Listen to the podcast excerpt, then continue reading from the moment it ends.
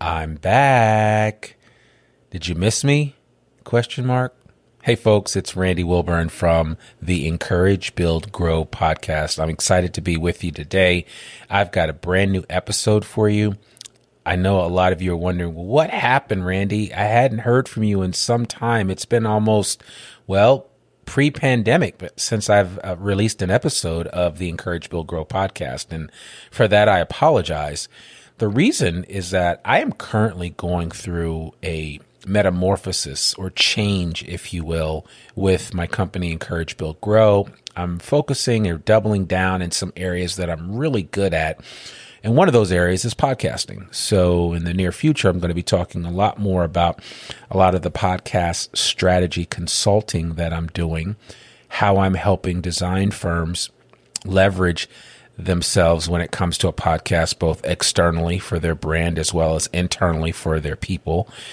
And uh, I think it's just it's it's about time. It, I've been messing around with it. I'm still doing training. I'm still doing some consulting with design firms. I just spoke to AIA Southeast Region yesterday about with a hundred uh, over a hundred architects, and had a really great time doing that with my buddy John Bray from over at Zweig Group. And um, so things are moving forward. I'm just making some minor pivots within this business to address the things that I know that I can do really well and the value that I know that I can bring to clients uh, when it comes to voice and specifically podcasting. So you're going to hear more about that in the near future. But without further ado, I've got a great episode for you today with Brian McCartney from ArcMark. We talk about LinkedIn. We talk about marketing and branding for design professionals. You do not want to miss this episode. Cue the music, and I'll see you soon.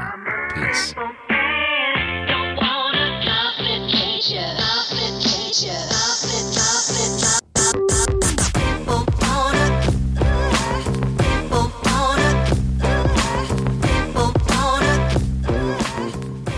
Hey, folks, and welcome to another episode of the Encourage Build Grow podcast. I'm your host, Randy Wilburn, and I'm excited today uh, to be here with um, the principal and creative strategist from ArcMark, Brian McCartney. Uh, Brian is somebody that I have uh, actually had a chance to connect with online in several iterations over the past uh, couple of years. And then we got more formally introduced because he was one of the few people, well, not few, I guess there's a lot of people doing this, but he has held a regular COVID 19 happy hour online every Thursday, like clockwork at four o'clock uh, well, I'm sorry, 5 p.m. Eastern Standard Time, but 4 p.m. my time, Central Time. And so uh, had a chance to connect with him and so many other um, you know great thinkers in the design industry space and so uh, i wanted to connect with him on a deeper level and bring him onto the podcast to kind of share some of his skill set and abilities with uh, with our listeners and just with the world in general because that's what podcasts do nowadays right you, they exchange ideas through voice and you just never know who is listening so um, could be his next huge big client. You just never know. So I'm always excited about that. But without further ado, Brian McCartney, how are you doing today? I am wonderful. Thanks so much for having me, Randy. I'm glad we we, uh, we got to uh, formally connect, and I'm really glad to have the opportunity to talk to you and your listeners today. Oh, absolutely. Absolutely. So tell us just a little bit about yourself. And as I like to say, and I do this in just about every podcast that I do, I've done so many now, but when I talk to people, it's always important for me to recognize the importance of the individual. So I would love for you just to give your, your quick cliff note version of your superhero origin story. I mean, who is Brian McCartney, and why should anybody really care about it? Right? I mean, I, am being funny, but I mean, yeah. just please, please share just a little bit about yourself. So, uh, my origin story is I grew up in a, a uh, small town in northern Ohio, um, and uh, from a very young age, I always knew that I wanted to go somewhere like a big city, and I wanted to kind of make my stakes. So after college, uh, I I moved to Chicago, and that's where I started my career in graphic design. Um, my family was uh, deeply rooted in the construction industry. My grandfather used to get uh, he he was a consultant and uh, kind of an engineering consultant, and he would uh, work on big, big, big projects like hydroelectric dams and highway systems and things like that. So I was I was exposed to this kind of really cool kind of like building and construction world uh, from a very young age. But my grandfather was also a uh, builder, like he was a carpenter. He had a wood shop in his backyard, and uh, he used to encourage my uh, design uh, skills by uh, he would give me a, a, blank notebook and he would say, "Hey, draw something, and then we'll figure out how to build it together." Right. So, uh, so that's where I kind of got inspired of you know uh, creating designs and you know first that started first in the physical world, but then um, uh, when I went to school, desktop publishing was coming of age. that's I, am not going to date myself too much, but that was uh, mid '80s or so, and um, uh, I I really took to the computer right away and uh, learning how to uh, learning how to create uh, uh, graphic design and print design on the computer. Um, and that's where I started my career in Chicago in in in that arena. Um, I was really fortunate because uh, I, I, have a, I have a great tendency to be in the right place in the right time. Mm-hmm and uh, through uh, through a series of, of fortunate events, uh, I ended up as a, a, very young creative director for Unilever North America. If you don't know who Unilever is, uh, just think about Lipton, uh, Ben and Jerry's, Dove. Uh, all these big personal products that you've heard of and, and probably use every day, Unilever creates these project products, and I got to work in, early in my career this was uh, uh, late 90s uh, or so. Uh, we were trying to figure out how do we use the internet? How do we how do we get brand recognition, brand awareness on the internet? And that's that's what my team and I really focused on. We were kind of the in-house department. So we would uh, we would get experimental money. We used to call it. It was yeah. like it was like corporate in mon- monopoly money, and they would say, "Hey, here's some money. Let's go figure out what we can do for the this brand." And we had, had all these great brands to work with. I, I, worked on projects for Calvin Klein, Elizabeth Arden Cosmetics, uh, Lipton Foods, uh, and many many others. And so that's kind of how I cut my teeth in the internet world. And um, then I met my uh, my future wife, and uh, while we were still well, we were living together at the time. We weren't married yet. Uh, she got the opportunity to move to Switzerland. Oh wow! And so I was able to. Uh, I, I had to find my own way over there, but because of my experience and and the, and the things that I knew how to do, I got hired by uh, the largest advertising uh, group in Switzerland at the time. They were, we were part of the BBDO network. If you're if you're familiar with advertising, you know who BBDO is. Um, we uh, and uh, I I went over there. My my my uh, my my client my my big client was uh, General Motors. So I was responsible for helping General Motors uh, figure out how to use the web in Europe, and that was a really exciting time for me. Eventually, I started my own agency. Uh, my wife and I ended up creating an agency first in Europe and then when we moved back to the U.S. in 2012, uh, we started another agency, and that eventually evolved into ArcMark, which is uh, what we've been focused on now for the past through few years. And I like to say with ArcMark, we've I've kind of come full circle because I'm I'm back in that uh, construction and building the design world that I started out with, uh, you know, as a, as a kid. But uh, I really enjoy the space. I really enjoy the people we work with, and we have some great clients that I, I just I love to see them flourish when uh, we can get their message right and we can we can get their their online presence right. And that's really what we focus on is uh, helping them use the internet uh, to get better clients and better projects. Yeah, no, I love that. That's that is uh, you're absolutely right, and I can't think of a better industry to serve in terms of offering your skill set and experience. And I mean, you had a chance to cut your teeth on the product side and on the overarching side of you know what you know what does a brand represent right when you think yeah. about that and i think a lot of times um, and and sometimes it's it's doc, well documented in some of the information that design firms put out that they don't have a firm handle on what their brand really is and what their message is, Yeah. their their why, their mission. All of that is is part of the genesis of your brand uh, and who you are and, and really what you deliver. I, listen, I I I know about this really well, and I'm actually even going through it right now as I'm going through an iterative phase of, Sure. of just making some fundamental changes. And I think it's important that um, you know for design firms, even in, as they go through this pandemic and this COVID nineteen, this is almost like the perfect time to do a proper assessment of their why, of their brand. Are are they reaching the people that they need to reach, or are they just taking um, the first piece of uh, our RFP business that comes their way? Because Right. um, to me, I think that because what design professionals do is so important, uh, and I think that there's just not enough of them out there that everybody has an opportunity to kind of pick and choose the work that they really want to do. And a lot of that fundamentally comes down to how you properly set yourself in the marketplace. And that cannot be done without proper branding. Well, that's that's true, and I, I, you know, that's why we we we tend to focus on three uh, things. We call them the three P's, right? What's your purpose? That's your why. What you talked about, right? What's your promise? Like what what experience are you going to create for your clients?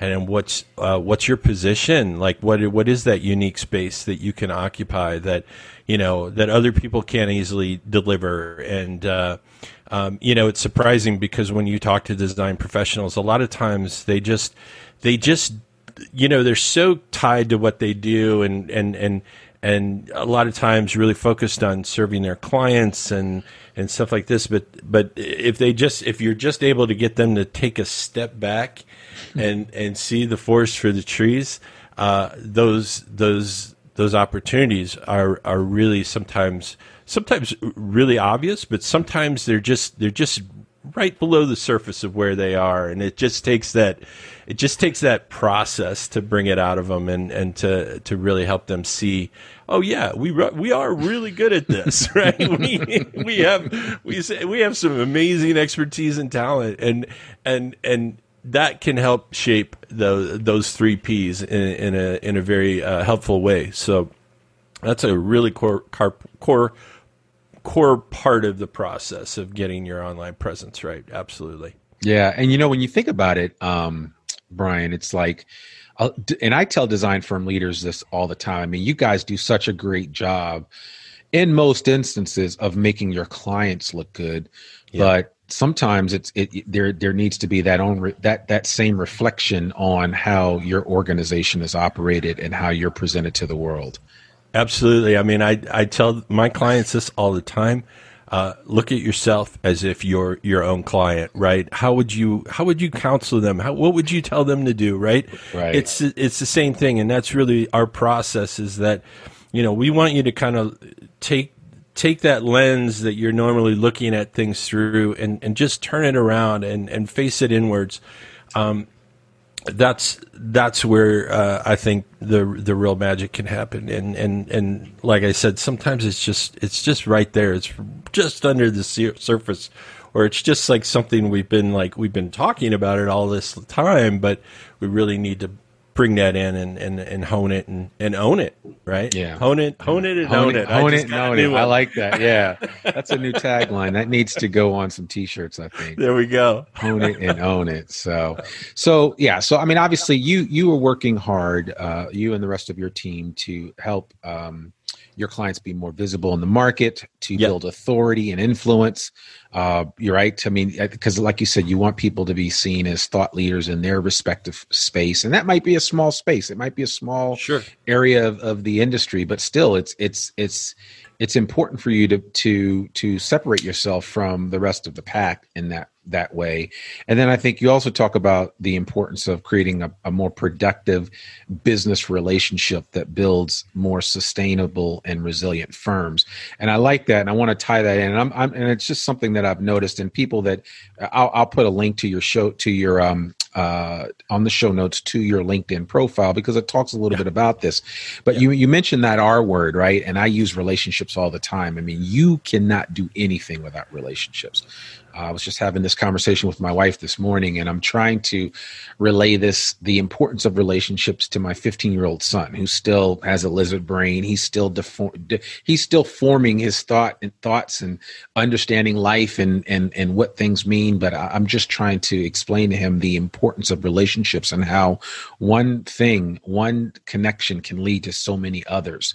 And it's not just from a quid pro quo. Hey, I do something for you, so you refer me to somebody else, so I get more business. It's just Right. those relationships mean so many different things, and I, I, I, I, I would be curious to know how you approach that that that relationship piece when it comes to developing those business relationships for your clients.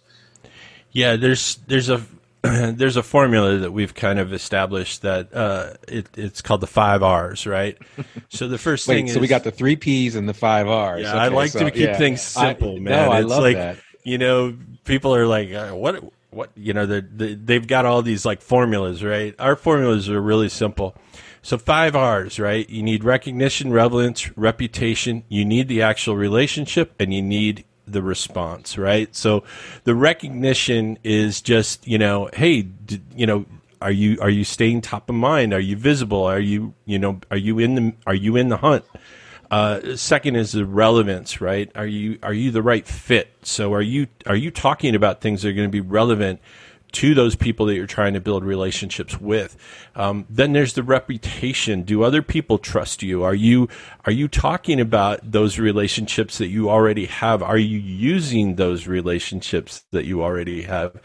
Then then there's the relationship actually establishing that you know uh, using those common connections to build those bridges to the people that you want to you want to uh, interface with, right? Um, so we, a lot of that comes through. Um, you know, I, I know we're going to talk about LinkedIn, and and LinkedIn it plays a, a huge role in that.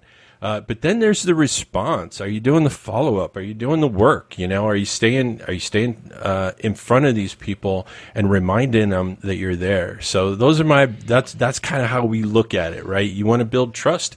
You need recognition, relevance, reputation, relationship, and response. That's that's going to get you there.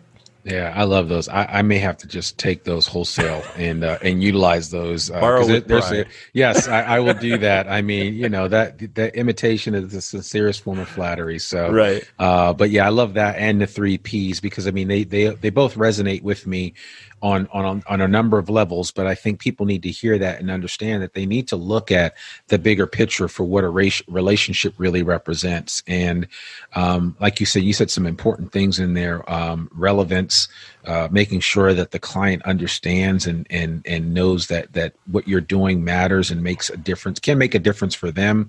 Yeah. Um, I, and and I think the response piece is huge as well. It's something that is sometimes overlooked. So I, I just had a client the other day, and and actually it was today. Sorry, today they sent me an email and they said, you know, I I we- we're we're trying to help them connect with some people, and they had they had somebody respond back and said they were interested.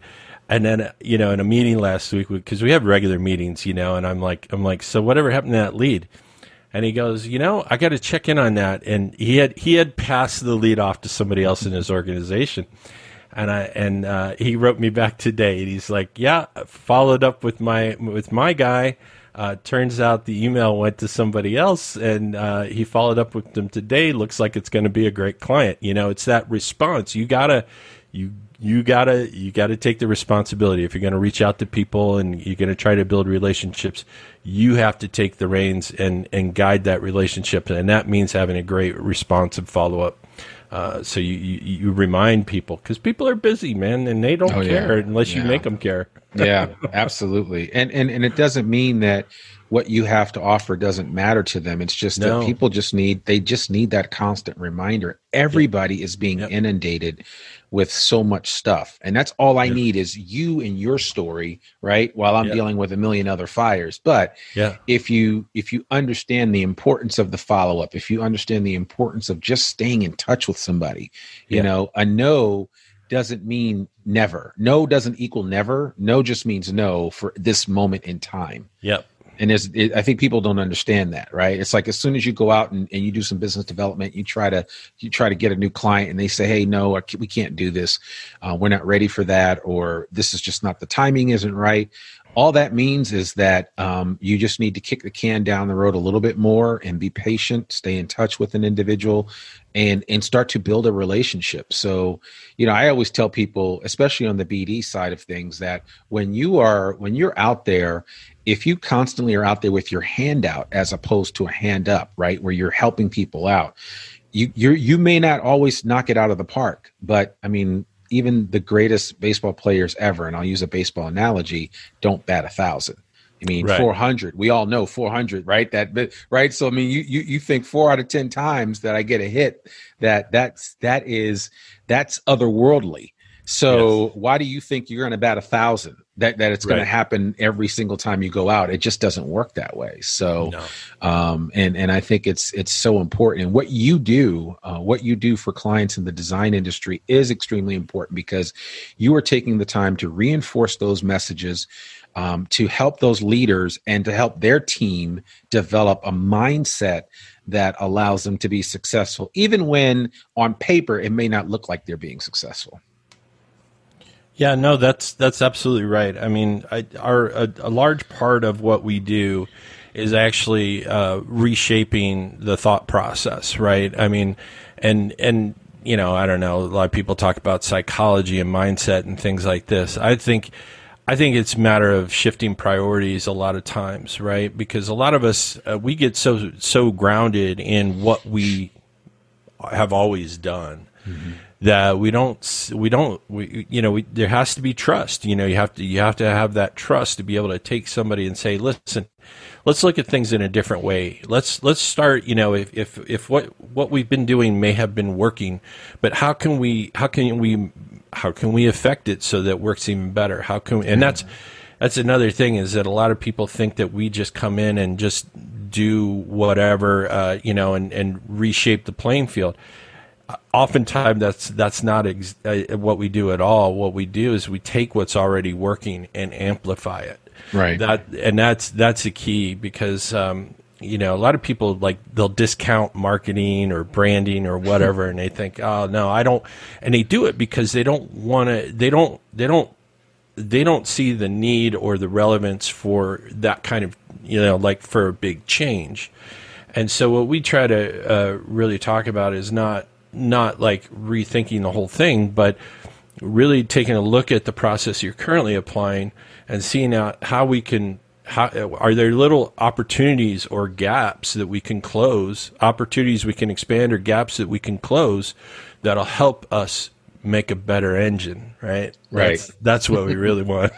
yeah. No, that and that you're absolutely right about that. It's and and sometimes it's just those little incremental changes and minor tweaks that that make all the difference in the world. So Exactly. It can um, have huge impact and uh, yeah. Uh, that's that's what we're all about. I don't you know, I wouldn't I wouldn't uh, profess to go in and tell somebody that, you know, if they've if they've been working for 60 years, their business has been around for 60 years and they've uh, they've got they've got it done a certain way. I'm not going to come in and tell them, "Oh, that's wrong." I'm going right. to come in and tell them, "Okay, this is great. We've got a good starting point here. Now let's analyze this. Let's look at it. Let's let's figure out how to make it even better." Yeah, and that's that's uh, always a better place to be. Yeah, no, I love that. Um, so, so it's been about almost 12 and a half, I mean, uh, eight and a half years now since you've gotten back into this industry. Uh, and I'm, i would imagine that you've seen a lot of changes even in these eight and a half years from a marketing and a branding perspective. So, as you've continued to develop ArcMark uh, in terms of what they do and how you represent and, and, and help the design industry and design professionals and design leadership, um, what, how have you guys pivoted to meet the demand that you see so readily apparent right in front of you, like right now, versus what it was like when you first got into this space in 2012? Well, I think I think for us, you know, uh, a lot of like the the first the first uh, you know years of us getting into this space were really more about learning learning you know what what's currently happen happening and what we've seen over time is just that uh, well first of all there's a lot more people like us these days. And I, when I say that, it's relative, right? Because I, I'm often shocked at how few people there are actually in this space that are, Yeah. you know, allies like us in the in the branding and marketing space. But Right. um, but I have seen that multiply, and that's actually good. Um, I think different voices uh, provide different perspectives, and that's that's really good. Um, it's it's great to it's also great to have other colleagues uh, to be able to to reference and to you know maybe pull in on a project or uh, or uh, you know bounce something off. Um, that's the one cool thing about this industry is that everybody comes at it with a very uh, kind of like a you know just just an open mindset. But uh, I think for us, um, some of the things that have have I think well here's let me let me step back a little bit. So one of the things that we did in the first few years was really kind of just understanding you know what value we could bring to this industry. And one of the things that we saw time and time again, I mean, I've been doing websites for a long time now, almost 20 plus years now. Right, and uh, um, so one of the first things that we noticed in in the design space was that a lot of firms just don't have great websites, and you know, and I and, and it's funny because uh, knowing is uh, knowing this area of uh, marketing and branding the way I do, I can almost look at a website and tell you when it was created, right? Right, and right. and so initially, when we started reaching out to firms, um, we uh, we had, there was a handful that we started with. We went to an event, and there was about twenty firms that were going to be at this event, and and so I said to my team, I said, I want to go in with a with kind of something that we can hand to them and say, hey, we've looked at your web presence, and here's some things that we see you that you could improve, and and uh, you know, I don't want to call out names. I'm not going to mention the group or whatever. but uh, when we went to this event, uh, nearly all of the sites that we looked at, I, I would say 95% um, had a what we would categorize as a failing uh, grade on their website. We look at so we came up with this test, and it's really based on what Google analyzes your website ac- according to, right? So there's how fast is your web page load? Is it SEO, op- you know, search engine optimized?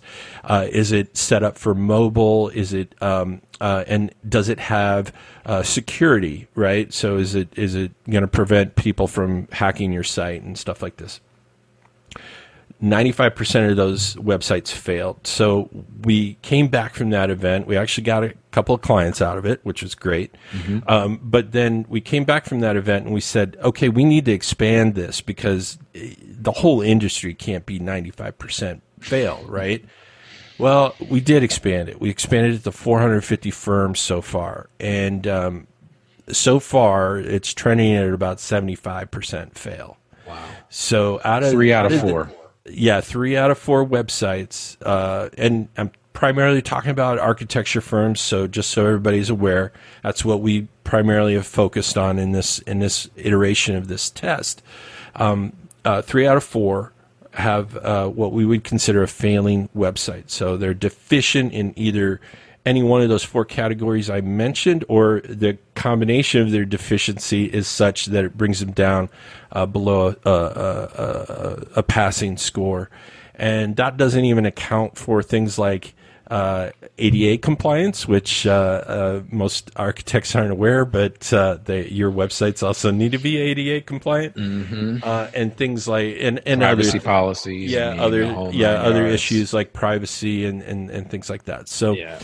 so yeah, uh, pretty shocking, and uh, so so that that knowledge has really allowed us to kind of go out and say, hey, we've we've kind of analyzed a lot of websites. We've got this data now, and it's really helped us to kind of um, open open up doors, but also open up conversations with potential clients to say, you know, uh, we do know what we're talking about. This is something we've analyzed, and we know how to fix this. So it's uh, I, that's the biggest thing I've seen is that more there's more, and especially now with this whole COVID thing, I. Uh, so many firms are coming out of the woodwork going, you know what, we need to do something. We need to figure out another way to attract, find, and connect with, uh, you know, partners, prospects, promoters who can help us build those relationships that we need uh, to grow our firm. And that's that's one of the big things that we focused on in the last few months. Okay. All right. Well, that's good. I mean, I love that. I mean, 450 firms can't be wrong. So, um, clearly Brian knows and his team they know what they're talking about. So I would encourage you guys to connect with him if you need some help. It's it's like I always say, Brian. You know, whenever I've done training with design professionals and we talk about the importance of social media, well, social media requires that you be social. So you yeah. know, if your only post in Twitter is taking the Twitter Twitterverse by by uh, force or whatever, but it was back in 2012 and this is 20, 2020, then right. you know you need to go and update your your your profile. But we see that all the time, right? It's like it's like somebody told a design firm leader that you need to be on you need to have a greater social media presence and then they have like six posts on Instagram, yep. 12 on Twitter and yep. you know a couple on LinkedIn and they just kind of go from there. Exactly. So. I mean, that's I, I, I see more of an openness. Uh, you know, uh, since when we started, I just see more people are open to these conversations now because they're starting to understand. Oh yeah, yeah. We need to do some other things, especially now that we can't be out in person and and you know shaking hands and or bumping elbows or whatever it may be. You know. Yeah, yeah. I mean, and and I think the thing, the point to that to, to, your point with that is that simply that all that the pandemic to me has exposed that we've got to be able to communicate to our audience in season and out of season. Yeah. Right now we're out of season, right? Yeah. Meaning yeah. that, you know, and I'm just using that phrase, some things are done in season. There are times when you can really reap a harvest and really grow something. And then there are other times when you have to you have to be tilling the soil. And and right now I think this is the time for firms to till the soil, to turn it over. You've been growing for potatoes for so long. And for those of you that know have have some agrarian understanding, when you grow potatoes, the potatoes sap up the nutrients in the dirt, and the dirt has to be turned over consistently. Otherwise, you won't have solid crops in the future. Um, and that goes for a number of crops. But the idea here and the principle of what I'm talking about is think of uh, of your company, and if you're not going through and and redoing some things and and figuring out what's going to work and what's going to provide um, the greatest level of awareness uh, for your organization, then you're missing out. And I, I can't think of a better time than right now during this pandemic. I know it's tough for people, and I know it's hard sometimes to walk and chew gum at the same time, but you've got to do it, and you've got to come up with some ways for for you to to to continue to develop your voice, to develop your state, your mission statement, and and um, to really make sure that you are continuing to think from an iterative perspective and not be stuck in the past. So, so you mentioned a couple of things, Brian, and, and one of those was uh, LinkedIn, and yeah. I would love to kind of dovetail into that kind of conversation because I'd like for, I'd like for this to be valuable not just for the firm leaders, but for anybody really that that happens to to take a listen to this particular episode. But I, I know that that you have some expertise in LinkedIn. I've used LinkedIn considerably to build and develop relationships. It has opened the door for me to get business um, it's also opened the door for me to build and develop relationships. I mean, it is it LinkedIn represents so many different things, and it's still in its even as as much as it's being used, it's still in its early phases, and there's still there, there's still a lot of room for growth within LinkedIn, and I think a lot of people really outside of just posting their profile are missing out on the bigger universe of LinkedIn and what it represents. So, um, what what was your prime motivation for for using LinkedIn and and what was you know what kind of got you involved with LinkedIn? So um, when when we moved back to the U.S. in 2012, uh, we moved to Florida uh, to be uh, closer to my late father-in-law. He had been diagnosed with Alzheimer's, and mm-hmm. so we came to Florida, not knowing anybody in the business community. Not you know he had retired here. He was not involved in the local uh, business community, so we really started uh, from scratch. Um, and uh, initially, the way we did that was a lot of in person networking. Uh, joining, uh, get you know, getting on boards of uh, directors with the chamber and several nonprofits. I was running I was running uh, a couple of different networking groups and very mm-hmm. involved in all that face to face networking. Um, we started working with a business coach about three years ago. And one of the things uh, we looked at was how we were spending our time and our money uh, as a business. And what we, what we realized is that we were probably spending almost a quarter of our time uh, towards uh, these networking uh, opportunities. So every month we were spending probably in the neighborhood of 15 to 20 hours uh, um, well, not not quite a quarter. Sorry, uh, a little bit less than that. But we were spending fifteen to twenty hours. 15, uh, sorry, fifteen to thirty hours a, a, month going to networking events. And uh, you know, I'm talking about you know here in Southwest Florida. You know, where you got to get in a car to go anywhere, right? So, uh, you know, driving to and from, going to the event, uh, bar tabs, food tabs, everything else that you know comes with that uh, and we looked at it and we were like, wow, this is really, it's really a heavy investment and uh, not only of our money, but our time. And, you know, cause you got to pay to be in these groups and things like that. And so what we, uh, what our coach challenged us to do was to look at other opportunities to get in front of people. And I've been on LinkedIn. I had been on LinkedIn since, I don't know, maybe like, I think it was 2004 when I joined, maybe. Mm-hmm. Um, and so I was like, well, how can we get in front of other businesses? And I really turned to LinkedIn, LinkedIn initially uh, to kind of supplement the the networking. But when I really started to realize what I could do with LinkedIn, I gave up all that in person network. Not all of it per se, but a lot of it I gave up. Uh, uh, and and started focusing on using LinkedIn to connect with people. Yeah. Yeah. So, and I mean, gosh, I mean, you think about there's so many LinkedIn experts out there nowadays, and I think I'd love to just kind of, you know, I mean, I think a lot of the advice and information that you can give now could be helpful for anybody, but specifically for AEC professionals. Um, I know if, if you want to compare LinkedIn to other platforms like Instagram, Facebook, or Twitter, how would you rank it uh, in terms of its effectiveness?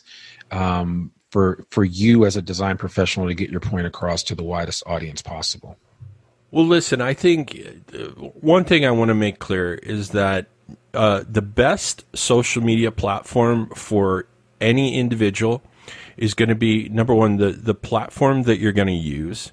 And number two, the platform where you can get in front of the audiences that are that you're going to be able to sell your services to, right? So for most of our clients, that is LinkedIn. Um, now, that there's there are exceptions. Absolutely, there are exceptions to rule where uh, some some firms come to us. They already have a big Facebook following, or they already have a big Instagram following. They may have even won firms on those platforms. Mm-hmm. But for most of our clients, um, the LinkedIn is going to be the best bet. And here's one of the, one of the keys to that is that LinkedIn really is a platform for doing business. And, you know, people come to LinkedIn for that purpose. Uh, if you're going to Facebook, if you're going Instagram, it's typically not because you're looking for an architect. and yeah. that's that's what you know, you, you, say it like that and people go, "Oh yeah." Yeah, yeah exactly. exactly. But but with LinkedIn, LinkedIn is a platform that people are accustomed to uh, connecting and uh, building business relationships on, mm-hmm. and and so that's where we usually start with a lot of our clients when it comes to social media. Okay. Yeah, no, I love that, and you're absolutely right. I mean, it's it's just you have to think of which pla- what the platforms represent. It doesn't mean that you can't do business on the other platforms. Absolutely, um, because honestly, I I use Facebook sometimes. Just as much as I use LinkedIn to do some research or to check in on somebody or somebody that I know that knows somebody else that I'm trying to know and yeah. just to do just to do research to gain a little bit more perspective about an individual before I reach out to them so that I have context and I have an understanding of who this person is and and possibly how uh, they can help me. But more importantly and I want people to hear this how I can help them. Because I think it's so much easier when you go to people, especially on LinkedIn, and your approach is more, what can I do for you, not what can you do for me? Um, because, you know, I know you want to say something about that. Yeah, you just said something that is uh, really important research. Yeah. Right. So so here's here's one thing we did. Um, so I'm I'm a I'm a co-moderator of uh, the Entre Architect uh, Architects and Allies group, and the other uh, a couple weeks ago I asked the group. We've got about 700 members in there right now, and it's a free group. Anybody can join. If if I'll I'll, I'll include a link. Yeah, you, please. I, would love that. Uh, and it's a great resource for for architects, but also people in the AEC industry and those that support them. So uh, the other uh, a couple weeks ago, I, I, posted a poll in that group, and I said, I said, I want you to go to Google. I want you to type in your name, and I want you to tell me if LinkedIn comes up as one of the top links on your on your first page of results. Uh, I think it was something like 76, 77 percent of the people said yes, LinkedIn was a top link on on the first page of results. So when when people are thinking about uh, looking uh, for more information about you, or when you're thinking about looking more more information about them, LinkedIn is often one of those first links that's going to come up when you search somebody, and that that research part is really important because one of the first things that we tell people uh, when it comes to using LinkedIn is you got to have a great profile. And you right. got to have a great company page. Those are yeah. those are really key uh, starting points and it's it's because so many people go to LinkedIn to find out more about you and your firm. It's it's an obvious starting point. Yeah, no, it, it really is. It's it's it's a place that that you you want to get there, and and for somebody that has um hasn't really done anything because I mean it's you know I can tell as soon as I go through and see a profile I can tell somebody that's just basically done the formality of just setting up a LinkedIn account mm-hmm. and then those that you know are what like you or me and some others that are like LinkedIn power users because there's so much that you can actually do with LinkedIn. I would love for you just to kind of a give a couple of ideas and thoughts and again this this could apply to anyone that yeah. things that they could do um, as it, you know that they're probably thinking, you know what, Randy, you're absolutely right. My profile stinks. I have mm-hmm. I basically literally went on LinkedIn one time. I never respond to anybody that reaches out to me. I don't do any of this stuff. But why don't you give people like the things that you see, the, the biggest mistakes that are made? How can those that use LinkedIn sporadically kind of change that and and not necessarily they don't have to become a power user but right. how can they get on the right path to to getting the biggest bang for their buck from linkedin yeah okay there's there's a couple of things that i i really typically focus on and i would tell anybody uh, as a place as a starting point. first of all you want to open your profile and you want to look at it um, there's four key uh, uh, pieces of information that are displayed in your profile uh, the first is your profile image, right? So a picture of you. And it should be a picture of you, not a picture of you and the team, and, or not a picture of your cat. Um, and you know, I'm making fun of a little bit of right. uh, some of the things I see, but uh, it definitely shouldn't be blank. Uh, yeah. Even if you just, you know, you just need a headshot. All you need is a front-on headshot that's well lit. It should your face should occupy about 60% of the, the, the, the circle. Uh, so so that you can recognize that it's you. I often tell people like you know, uh, uh, I I you know if I met them in person, I I went on LinkedIn and I couldn't tell who they were because I didn't see any images of of the person that I had met. Right. So you want to make sure that your your profile image is there. Uh, you want to um, obviously you want to have your your name. I a lot of people will put their uh, certifications and things like that in their name. I don't generally recommend that because that messes up search a little bit. Most mm-hmm. people don't search for uh, I don't know, you know, Joe Smith AIA or Joe Smith NCARB or uh, Joe Smith SMPS or right, exactly. yes. You know, you there is a place for you to put your certifications in your profile, um, but it's better to to have your full name in your in your in your profile at the top. Um, then there's a thing just below that called your headline. Now it's called a headline because it should be a headline. It's not called a job title, which is Right. what 99% of people use it for. Right. Your job title can go down in your, your experience section. What you want to do is in that headline, you want to tell people uh, a little bit about who you are. And uh, usually, what I, I try to do is I try to get people to talk about, like, you know, what, who do they serve?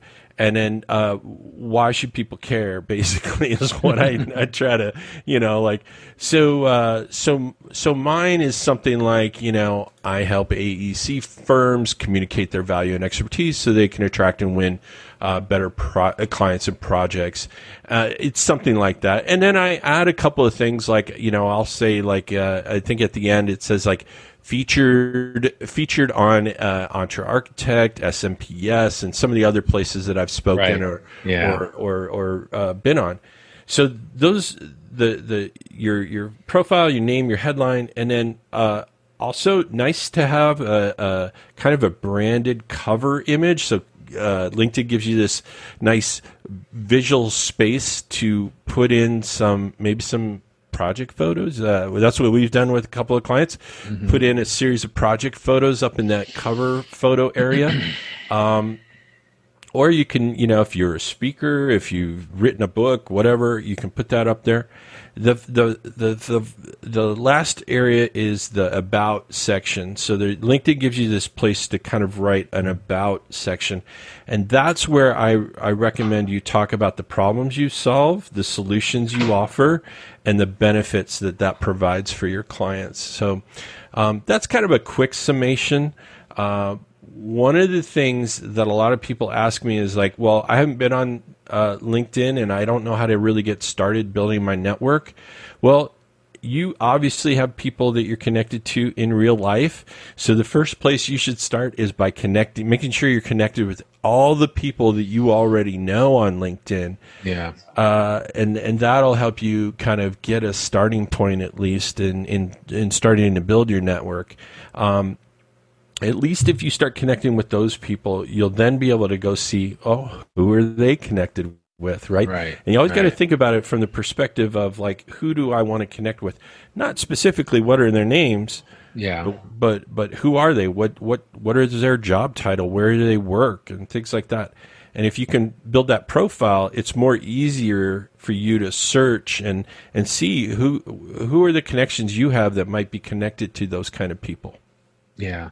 No, and, and you're absolutely right about that. Um, I, I know that I have um, made it a point to really develop it. When I got back to uh, when I was working at Zweig Group at the time, I really made a concerted effort. I had used LinkedIn a fair amount, but I never really became a power user until I got back into focusing on uh, design industry firms and working with their needs. And um, you know, and it just it kind of took off from there. And now, I mean, I look back now and I have so many contacts on LinkedIn, and Oh, yeah. I, I just think about all the people that I've met through LinkedIn. I mean, I love meeting people on Facebook, but but there's nothing like meeting new people on LinkedIn and interacting with them. And here's a big thing: you can tell somebody that really is on LinkedIn versus somebody that isn't, because just Oh, look yeah. at the number of people that you've said happy birthday to, and they don't get back to you for like six months. Those Yes. people just aren't on LinkedIn, and that's okay. Uh, those that respond back to you right away, then clearly they stay on top of that. And I like to stay on top of it because, again, if you look at LinkedIn as a portal for your business, whatever business that is, um, the idea is that information and communication's always flowing. It doesn't just flow every six months. It flows Right. on an on a on a minute by minute basis, which is why you, if you're gonna spend time on it.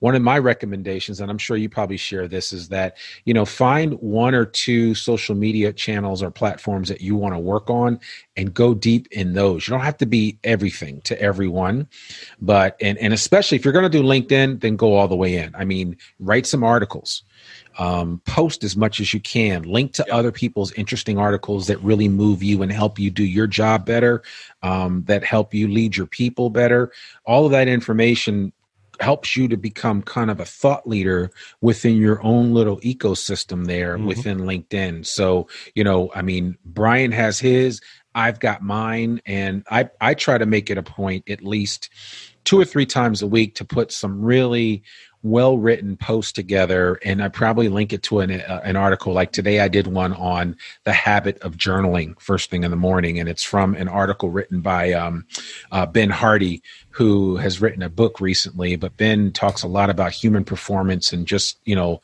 um, he's an organizational psychologist, but he focuses on the individual and how they can just be the best version of themselves. And one way is by journaling. And so I shared that this morning and simply asked a question: How many of you are journaling on a regular basis, and how is it helping you to really frame your thoughts? Because what people don't realize, and I'm sure you know this, Brian, that is um, most people um, you know our brains can only hold so much.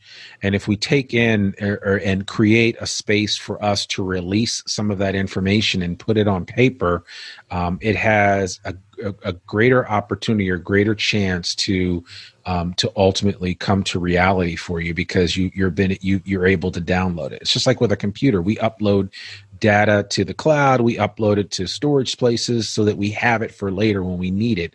And with journaling, it does two things. It um, it specifically uh, helps you reinforce whatever your goals, whatever you're trying to do within your organization, um, uh, whatever you're trying to do for yourself, and then it also um, it, it helps you. It serves as a a repository uh, for you to share this information, so, so, that it's not all stuck in your head.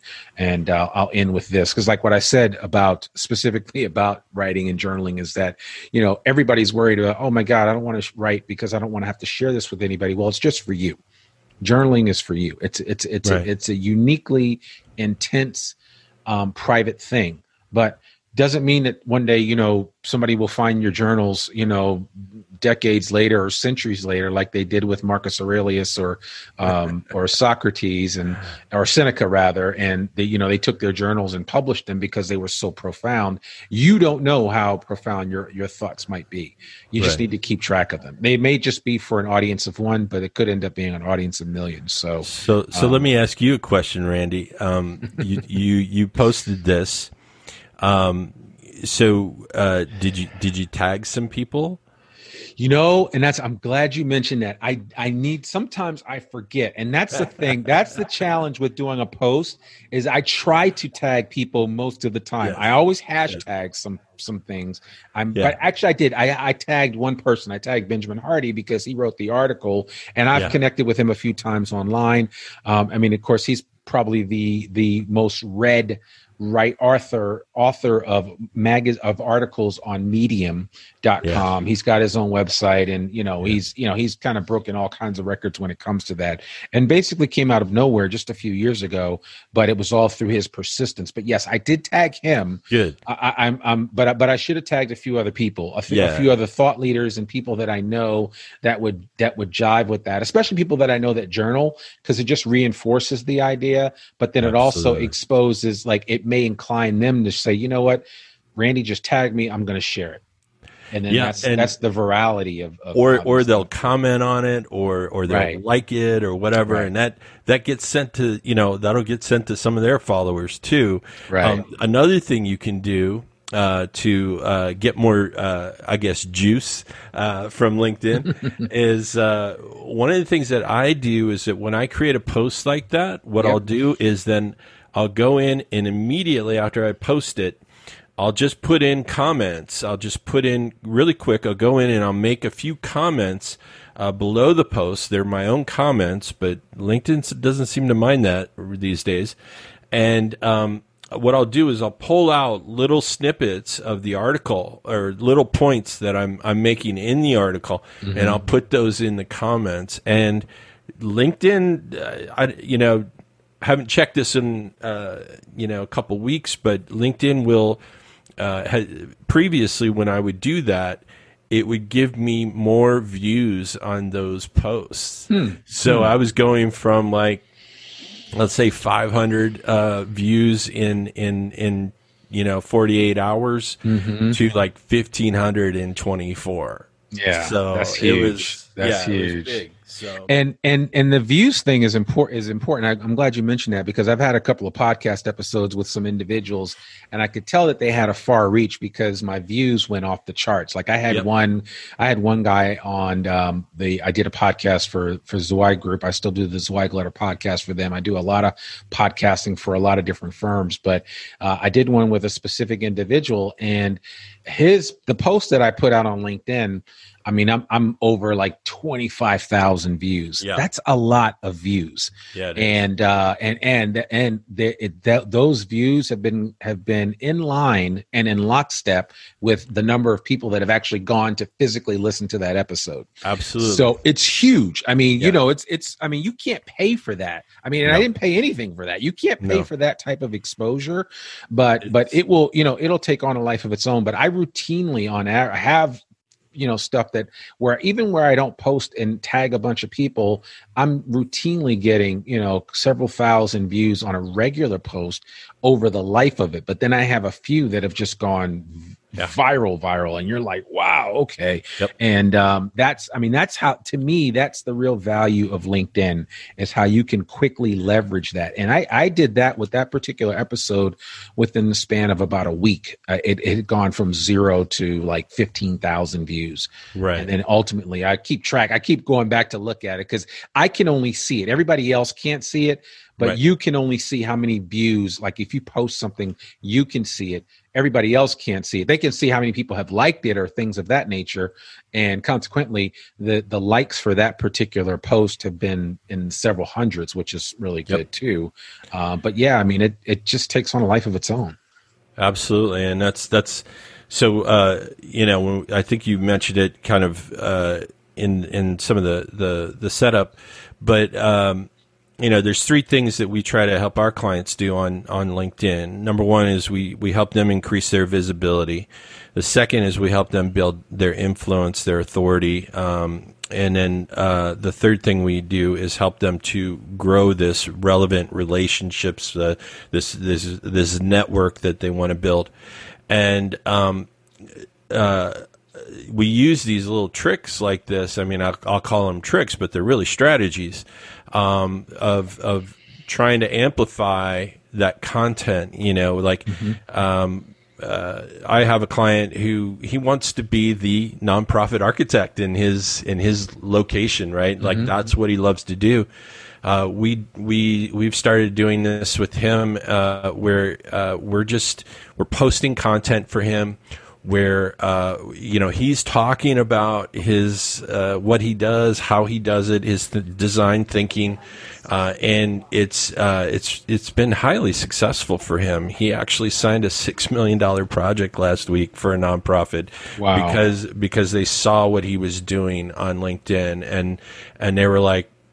You know, we need help. We they they were kind of in trouble on a project. They had an architect that the they just they they he, he kind of went way over budget with his uh, with his um, uh, uh, recommendations, mm-hmm. and uh, they were like, we need we need somebody who really understands us as a nonprofit. They saw his his content, what he's been posting. I mean, we just had redone his website as well, so that that certainly helped. And uh, and he landed this project within just a couple of days. It was it was pretty amazing. yeah, yeah. Like, That's no. the power of LinkedIn. It exactly. That is the power of LinkedIn uh, to the tune of six million dollar design fee. So I mean, you know, something so, like that is, and that's not that's not uncommon, right? I mean, it, it just right. it's kind of the way that it works. And it goes back to that, you know, right time, right place kind of thing, right? You know, it if you're not out there, if you're not, you know, and it, it, it's funny because he gets all squirrely when we talk about like, you know, self promotion, right? Mm-hmm. And and I had this discussion with somebody else uh, recently. You know, it's not the object here isn't self promotion. We're not just going out and talking about ourselves because, uh, uh, you know, we want to we want to you know promote ourselves and and and and be the big cheese, right? right? We're doing it because we're showing how we can contribute, how we can bring value for other clients and we're not doing it on a like oh i'm the best i'm i'm the expert kind of way we're doing it in a way of like hey, this is how we helped someone else just mm-hmm. like you. And that's a big difference. I think, I think architects, uh, especially as an industry, uh, they definitely, they, they do tend to, you know, they shy away from this idea of self promotion, of putting themselves out there as the experts. And, and you don't have to do that. That's not what we ever, uh, you know, it's not what I would ever condone for anybody really don't don't just go out and be like, "Oh yeah, I'm the I'm the guy you want to talk to." Right, right. Show them, show them the value that you bring. Show them what you can do for them. That's the difference that we we we try to encourage people with to focus or as, on. Or as we like to say, don't talk about it, be about it. You know, yeah, just exactly. get out there and get it done. Exactly. So. I'm going to steal that one yeah, yeah, yeah. That that's that's awesome. You can have that. So, um, well, man, as we wind up, I, I do. Do you have any final thoughts that you want to share with the listeners in terms of, um, just in terms of just kind of making sense of all this? Because I actually know there are people that have really not even jumped in at all when it comes to social media, when it comes to LinkedIn, for fear of you know not doing the right thing. And I, I honestly think that. Um, there is no wrong way to get started. I just think you need to get started and then iteratively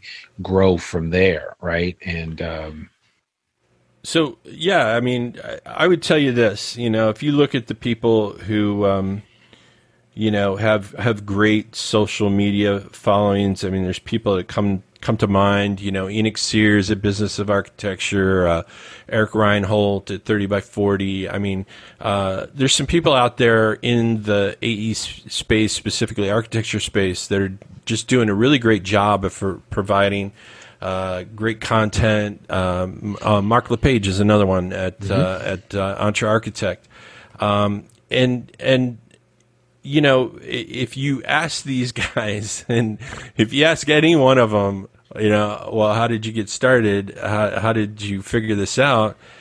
The truth is, is that they'll tell you they just started, mm-hmm. and it wasn't. You know, they had an idea. They wanted to share great content with an audience, but but this this is a it, it's a thing that that you have to get started. You have to. Uh, we like to say progress over perfection, mm-hmm. right?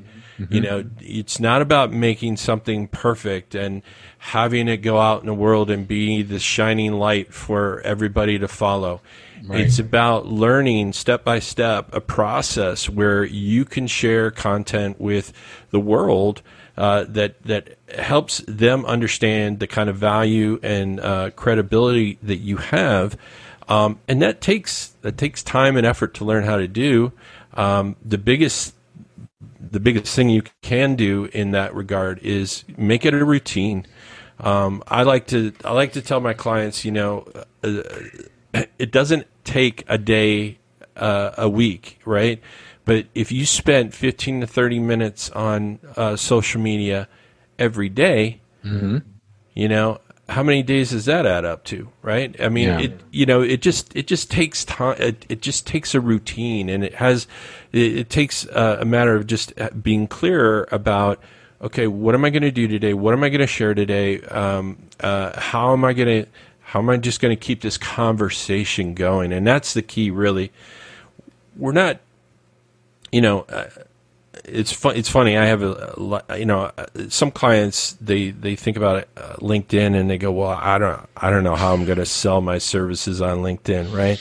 It's mm-hmm. not about selling. It's about starting conversations. Mm-hmm. You're building relationships. You're not you're not you're not trying to close deals. Nobody's going to, you know, very few people are going to buy a project from you on a social media platform. Let's yeah. face it. Yeah. But if you can start that conversation, if you can get get them to the point where they see you as somebody worth talking to about the project they have or the idea they have, and they see you as somebody who uh, has helped others like them.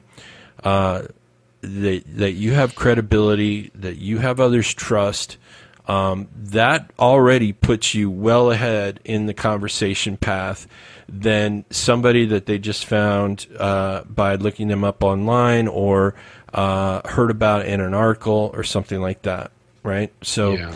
that's the real power of LinkedIn is really just starting those conversations having building that credibility that that influence we we like to call it influence and um, uh, you know, just just being visible, man. Having having that routine and, and being out there, uh, uh, sharing sharing your ideas, sharing your thoughts, so that that that you have a chance to get heard. Yeah, no, I, I love that. That's a, I think that's a, and that's a great way to to to kind of but wrap this this conversation up. This is just a this is the beginning. We'll have to get back and and have a, another conversation because I think there's a lot of I think um, um, Bryon gave you some really good um, uh, tips but I think that uh, there's still more to be said about this, and I'd love to get other people's feedback about the things that they're doing um, to to to make their presence known on LinkedIn, whether they are a firm owner, firm leader, or just somebody that works at a firm and, and wants to talk about all the cool things that they're doing within their group. Right? You don't have to be the leader of a company to um, to have your presence felt on LinkedIn. I mean, this is open for everybody to take advantage of. So uh, I really want to encourage you to do that. And, and I appreciate Bryon for taking time to kind of give us some direction and just give us some some things to talk about and to think about. And for those of you that are listening to this and have not set up a LinkedIn profile, you need to go and do this today just whatever you do, get off this podcast, go right to linkedin.com and set your profile up and then let us know how it goes. And, uh, you know, whatever feedback or, help we can provide for you, we'll certainly will do that. And with that said, uh, Bryon, if people want to reach you, what's the best way for them to contact you? Well, the, uh, to get a hold of me uh, personally, uh, all you have to do is go to bryonbrian.com. Now, I spell my name a little bit differently. Uh, it's B R Y O N, so I like to say it's Brian with a yo. Yeah. Uh, but but uh, bryonbrian.com. That will actually take you directly to my uh, LinkedIn uh, profile. The other thing I want to mention is that we have a, a great and detailed article. So if you're somebody who's looking to get started uh, building up a great profile on LinkedIn, or mm-hmm. if you want to uh, if you want to like revamp your profile, if it needs some TLC, mm-hmm. uh, we have a great article, very in depth article on how to improve your, uh, how architects uh, can improve their uh, LinkedIn profiles. You go to arcmark.info slash perfect hyphen profile. So it's arcmark.info slash perfect dash profile and that'll take you to this article that we've written uh, on our blog. Uh, it's a very detailed article. It's over 8,000 words. I spent like two months writing this monster. Yeah. Uh, but it covers every aspect of your LinkedIn profile and also talks a lot about some of the things that we've discussed um, in, in more detail uh, some of the reasons why LinkedIn is such a great platform. And it also, I, I will say, I, I, try to challenge some of our assumptions about our traditional ways of thinking uh, when it comes to building relationships and business development as well. So it's, I, yeah. I think it's a really interesting read.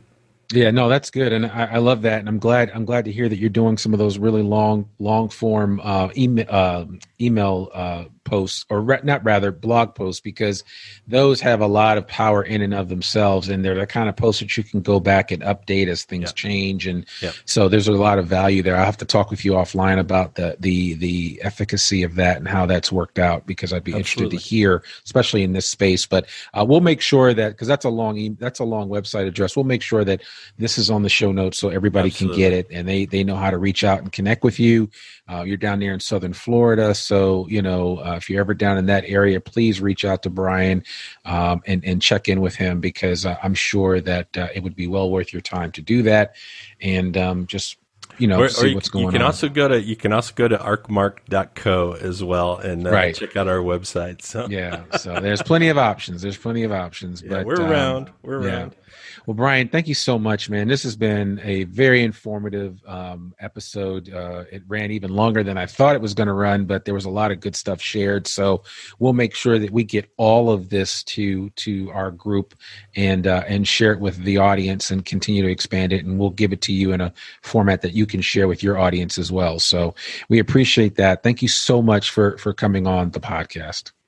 Thank you, Randy. Uh, again, it's a great pleasure to be here talking to you today. I uh, uh, really appreciate the opportunity. Absolutely. Absolutely. Well, great. Well, there you have it, folks. Another episode of the Encourage, Build, Grow podcast. I hope you guys enjoyed it. Um, Bryon really brought it today. He provided a lot of in depth information that I think everybody will find helpful from the top, from the C suite on down to entry level. Uh, there was something there for everyone. So thank you guys again so much for listening to this episode. Uh, we are going through some transformations and changes here at Encourage Build Grow, and I want you to kind of stay alert as we as we continue to evolve and, and do that. But as I had said earlier on the podcast episode, the the COVID nineteen has, or or as we calling it, the pandemic has definitely um, caused all of us to do some introspection and to determine exactly what we want to do and what's the most important bang for our buck, if you will. And so even here at Encourage Build Grow, we're working on some things that I think everyone will be excited about. I can't wait to share more about that in the future. Uh, it does mean more podcast episodes, greater frequency, greater opportunities for you to hear uh, this voice and others like Bryon's. And uh, we, we hope to share that as much as possible. Certainly want to encourage you to check out our Facebook page uh, at Encourage Build Grow on Facebook. You can look us up there. You can follow me online at Randy Wilburn on Twitter and on Instagram. And uh, we really appreciate everything that you do. Remember, I want to I want you guys to do this. Do this one thing for me. Just get one percent better every day. That's all it takes. You don't have to make these huge strides on a daily basis. That's not reality. Reality is just working on one thing, going all in on it, and continuing to perfect yourself each day as you try to do that even better. So, 1% better every day. That's my advice to you. I'm sticking with it. Thank you so much for listening to this podcast. You can rate and review and find us wherever great podcasts can be found. That's all I have for you today. Randy Wilburn signing out. I will see you soon. Peace.